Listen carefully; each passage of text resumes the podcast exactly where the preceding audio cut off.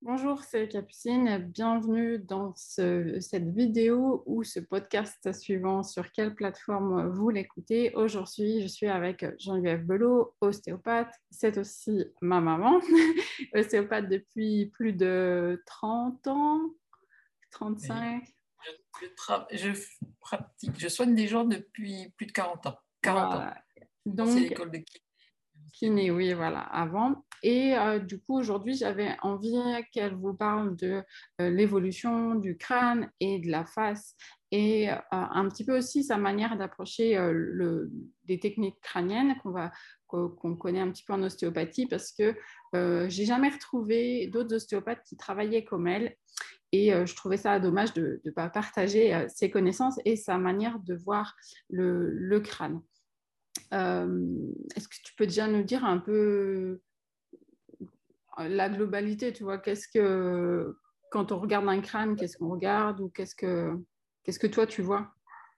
Moi, ce que je vois dans le crâne, je vois l'évolution des espèces et puis je vois l'évolution de la personne et je vois euh, la possibilité d'adaptation. Euh, quand je regarde une personne, euh, la première chose que je regarde, c'est si comment elle porte sa tête.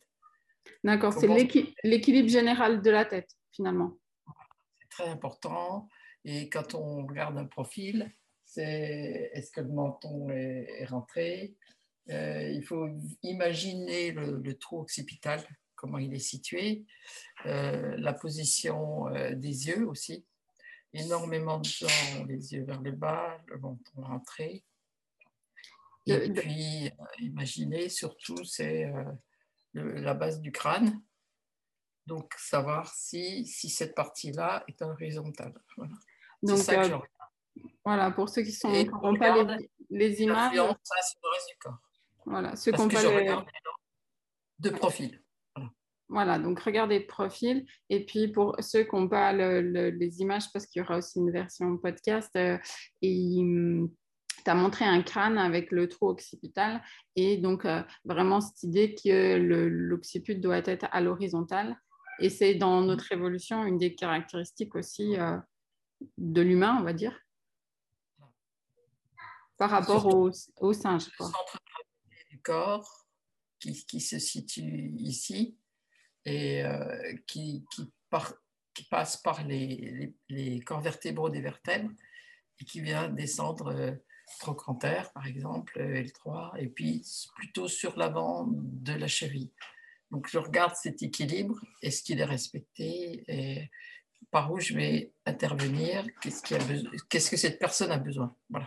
D'accord. Mais donc, fait partie du reste.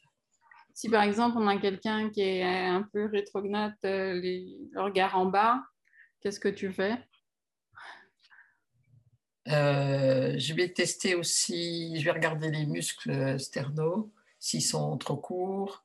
Et puis, la grosse difficulté, c'est de savoir si c'est acquis voire euh, volontaire. Il y a des gens qui volontairement se sont mis dans cette position-là pour étirer leur cou.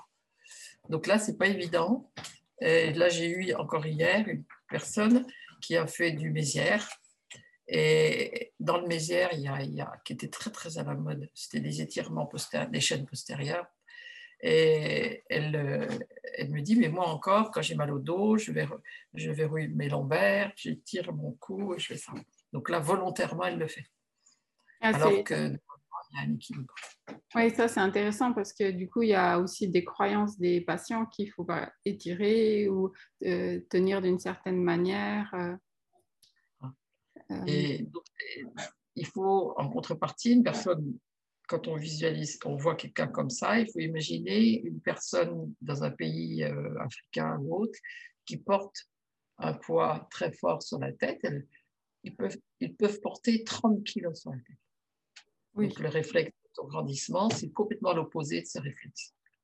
Oui, donc, euh, donc voilà, il y a vraiment une histoire euh, un peu globale. Regardez la posture et tu parles du réflexe d'autograndissement qui est, qui est super, qu'on utilise euh, toutes les deux. Hein, avec, en utilisant, nous, on met des poids sur la tête de nos patients, justement pour qu'ils expérimentent et qu'ils ressentent ce réflexe d'autograndissement et, et d'avoir la, force à l'intérieur de leur corps.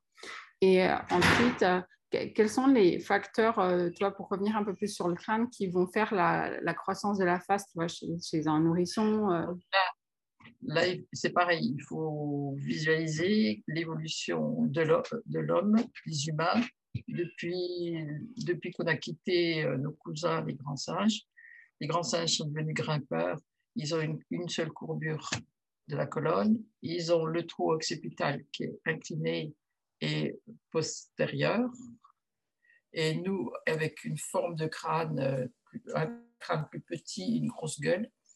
Et nous, on a un crâne qui est avec le trou occipital vraiment horizontal et plutôt antérieur par rapport à nos singes. Et l'évolution de notre crâne, est, liée à notre motricité. Donc les singes ont une forme de crâne comme on les connaît aujourd'hui, parce qu'ils sont devenus grimpeurs, ils se sont spécialisés dans, le, dans la grimper, et nous, on s'est spécialisé dans la marche et dans l'endurance. C'est pas, c'est la marche, c'est pas vraiment la course, mais l'endurance. Et la course, la marche, l'endurance a fait qu'on on a amélioré notre lordose lombaire, et le résultat de la mécanique a fait une évolution du crâne.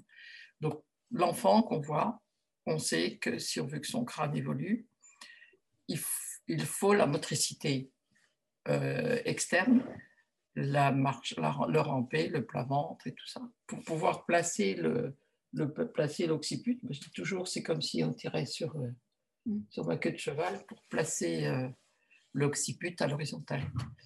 Donc là, c'est vraiment bien comprendre comment le crâne s'est fait et donc finalement, le bébé, son, son job, c'est de passer de rétrognate à euh, occipital horizontal. Finalement, si on n'avait qu'un seul truc à faire, c'est... On dirait que le premier boulot du bébé, qui, quand il naît, il passe, en général, il sort l'occiput, à droite ou gauche, et le premier mouvement qu'il fait, c'est un mouvement RTSC, extension cervicale. Et après, euh, il y a beaucoup d'erreurs, c'est qu'on tient trop la tête des bébés alors qu'ils savent la tenir. Et puis, euh, il y a le coucher dorsal, bien entendu. Et puis, euh, tous les poussettes, les tiens la tête, des choses comme ça, ça gêne la, croissance. Donc, on est sans arrêt, sans arrêt en train de, de retravailler ça parce que l'occiput a une influence sur le temporal, le temporal sur la mâchoire, sur l'avancée mandibulaire et puis, euh, le sphénoïde a une influence sur le massif facial. Et le massif facial, il est, comme tous les os, il est hautement adaptable. Hein. Donc là, je vais te lire un petit, truc, c'est contrairement à ce qu'on peut penser, c'est que l'os est extrêmement fragile et en perpétuel remaniement, sans cesse résorbé, il se reconstruit sous l'influence de, des plus petites causes mécaniques, fonctionnelles, endocriniennes et circulatoires. C'est COEP. J'avais noté ça dans un de mes, mes dossiers. Le, crâne, le crâne, comme les autres os, il s'adapte en permanence. Donc il y a là vraiment la motricité générale qui va faire la, qui va modifier la, la, forme du crâne. Et aussi, tu vois ce que euh, moi, on m'a pas, que, je ne sais pas si je ne l'ai pas compris à l'école d'ostéopathie ou qu'on ne me l'a pas expliqué, tu vois, mais cette idée qu'il y a vraiment, on, imagine que le crâne, comme s'il s'ouvrait entre la voûte et la face. Et, euh, et ça, c'est pas quelque chose, on nous a appris le mouvement des os du crâne, blablabla, bla, bla, les prises à cinq doigts et tout ça, mais euh, cette idée que l'occiput doit se retrouver à, l'horizontale et que la voûte, elle s'ouvre et que la face, elle, elle, elle s'ouvre aussi, que la mâchoire, elle descend. Euh, et ensuite, toutes les forces ben, de la langue, des yeux, tout ça. Et donc, la, mécanique liée à l'évolution et liée à la, à la croissance de l'enfant, c'est il y a une rotation occipitale qui se fait comme ça pour amener l'occiput. Et l'angle, là, l'angle de la base, il s'est fermé au fur et à mesure de notre évolution. Et cet angle qu'on va tester euh, dans les, avant de faire l'orthodontie, eh bien, la, rotation, elle se, elle se fait, l'angle de la base, là, c'est pas la, la la syndrose, la SSB, c'est sous la selle turcique, c'est intraosseux dans le sphénoïde, dans le corps du sphénoïde. Oui, ça, nous, on n'a pas vraiment d'action de, dessus ah. directement, on va dire. Euh, c'est parce que. Non, surtout pas, c'est pas nous avec nos mains, c'est surtout pas nous. Mais par contre, c'est comme ça que les paléoanthropologues, quand ils trouvent un crâne, ils, ils vont le radiographier, ils vont voir quel est le degré de fermeture de cet angle pour savoir s'ils le placent dans, les, dans nos plus proches euh, ancêtres ou dans nos plus lointains. Parce qu'au départ, il était plus plat et il se ferme, cet angle. Donc, il faut vraiment imaginer cette ouverture-là chez un, chez un enfant, puis chez, chez les adultes aussi. Mm-hmm. Mais après, puis après il, y a, il y a la croissance. Les os savent grandir, puisqu'il y a les sutures. Les os vont grandir, ça, ils ont le programme. Mais il y a le cerveau qui, à l'intérieur, pousse. Ça fait une, une poussée à l'intérieur. Au niveau de l'œil, il y a l'œil qui pousse aussi. Et au niveau de la face, c'est la langue. La langue, qui pousse, qui fait grandir, et les lèvres qui, qui freinent. Et donc, les, les, dents, elles se placent entre la langue et les lèvres. Et j'ai encore vu hier un gamin qui est euh, lèvres ouvertes comme ça, et même des adultes, plein d'adultes. Si la lèvre n'est pas tonique, si la langue n'est pas au palais, il manque un facteur de croissance. Et le dernier facteur, c'est la respiration nasale. Le flux, le flux de l'air va faire une, comment dire, une espèce de... Euh, ça fait un effet turbine qui va grandir la face. Et donc les, les gens qui sont, qui sont respirateurs, suivant les pays, suivant s'il fait chaud, il fait froid, ils vont avoir des, des faces, des nez très larges. Et hier, les personnes, j'ai pris les narines comme ça pour mhm. leur faire sentir, leur faire sentir qu'il faut dilater les narines et euh, l'air est important. J'avais une professeure d'acupuncture, de, médecine chinoise, elle se moquait de nous parce qu'on avait des petits nez, parce qu'elle, elle était d'origine chinoise. Elle, elle, rigolait parce qu'on avait des petits nez. Oui, donc, finalement, à chaque fois qu'on observe quelqu'un, si on a des lèvres un peu, un peu molles, un, un, nez un petit peu pincé, on sait déjà que le crâne, il n'a pas bien évolué parce que l'air, elle n'est pas passé, parce que euh, euh, des fois, on va retrouver, quand si on voit les dents bien droites, on se dit, ah tiens, il y a peut-être eu de l'orthodontie. Euh, si on retrouve une, langue basse et puis une, bouche ouverte et puis des dents droites, a priori, c'est qu'il y a eu de l'orthodontie quelque part. Donc, tout ça, c'est les facteurs de croissance. La mastication. La mastication. Bah, si les gens mangent des purées et tout ça, il n'y a, pas de, a pas de contrainte sur la face la mastication euh, influence aussi sur une croissance. Tu prends une personne qui est d'origine africaine, elle peut, elle va, en général, ils ont des magnifiques dents, ils ont de la place, ils ont des grosses dents, parce que traditionnellement, ils mastiquent beaucoup. Mm. Et moi, j'ai un beau-frère, et enfant, il, est, il, est, congolais, on lui donnait un os de poulet à, ranger, et il fallait casser l'os pour manger D'accord. Si, un petit Français euh, bien blanc euh, qui casse l'os excédent, il dira euh, la société a changé, mais pour l'instant, c'est pas ça. Donc, ils ont dans les, dans les dents, c'est impressionnant.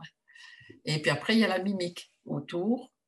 Donc ici, la face, ça s'adapte beaucoup parce qu'il y a les sourires, il y a les, tous les muscles de la, face qui ont une influence. Je regarde aussi ben, les, je regarde souvent euh, où, sont placées les, pupilles, comment sont les paupières, comment il y a plein de, signes qui peuvent euh, être observés. D'accord, je pense qu'on a fait un bon, un bon tour de, déjà des facteurs qui peuvent influencer euh, la face, hein, donc que ce soit la motricité générale, puis plutôt des choses un peu plus intrinsèques, je ne sais pas si on peut dire ça, mais voilà, la langue, les yeux, tout ça, qui vont, l'air qui va former le, la face, et on va bien voir chez l'adulte, euh, en fonction de sa forme de visage, quelles sont les contraintes qui ont été exercées euh, lors de sa croissance et puis encore adulte. Et puis, c'est des choses qui peuvent se modifier, puisque dès qu'on va faire fermer la bouche, faire respirer par le nez, on, va avoir des modifications qui vont rentrer en jeu. Merci en tout cas d'avoir euh, écouté euh, ce podcast jusqu'au bout. Si vous voulez retrouver plus de choses, vous pouvez aller sur le blog Le Mouvement qui soigne, vous inscrire, recevoir plein de euh, bonus, de newsletters qui vont pouvoir vous accompagner en tant que professionnel, ostéopathe, kinésithérapeute, sur la prise en charge de vos patients. Merci.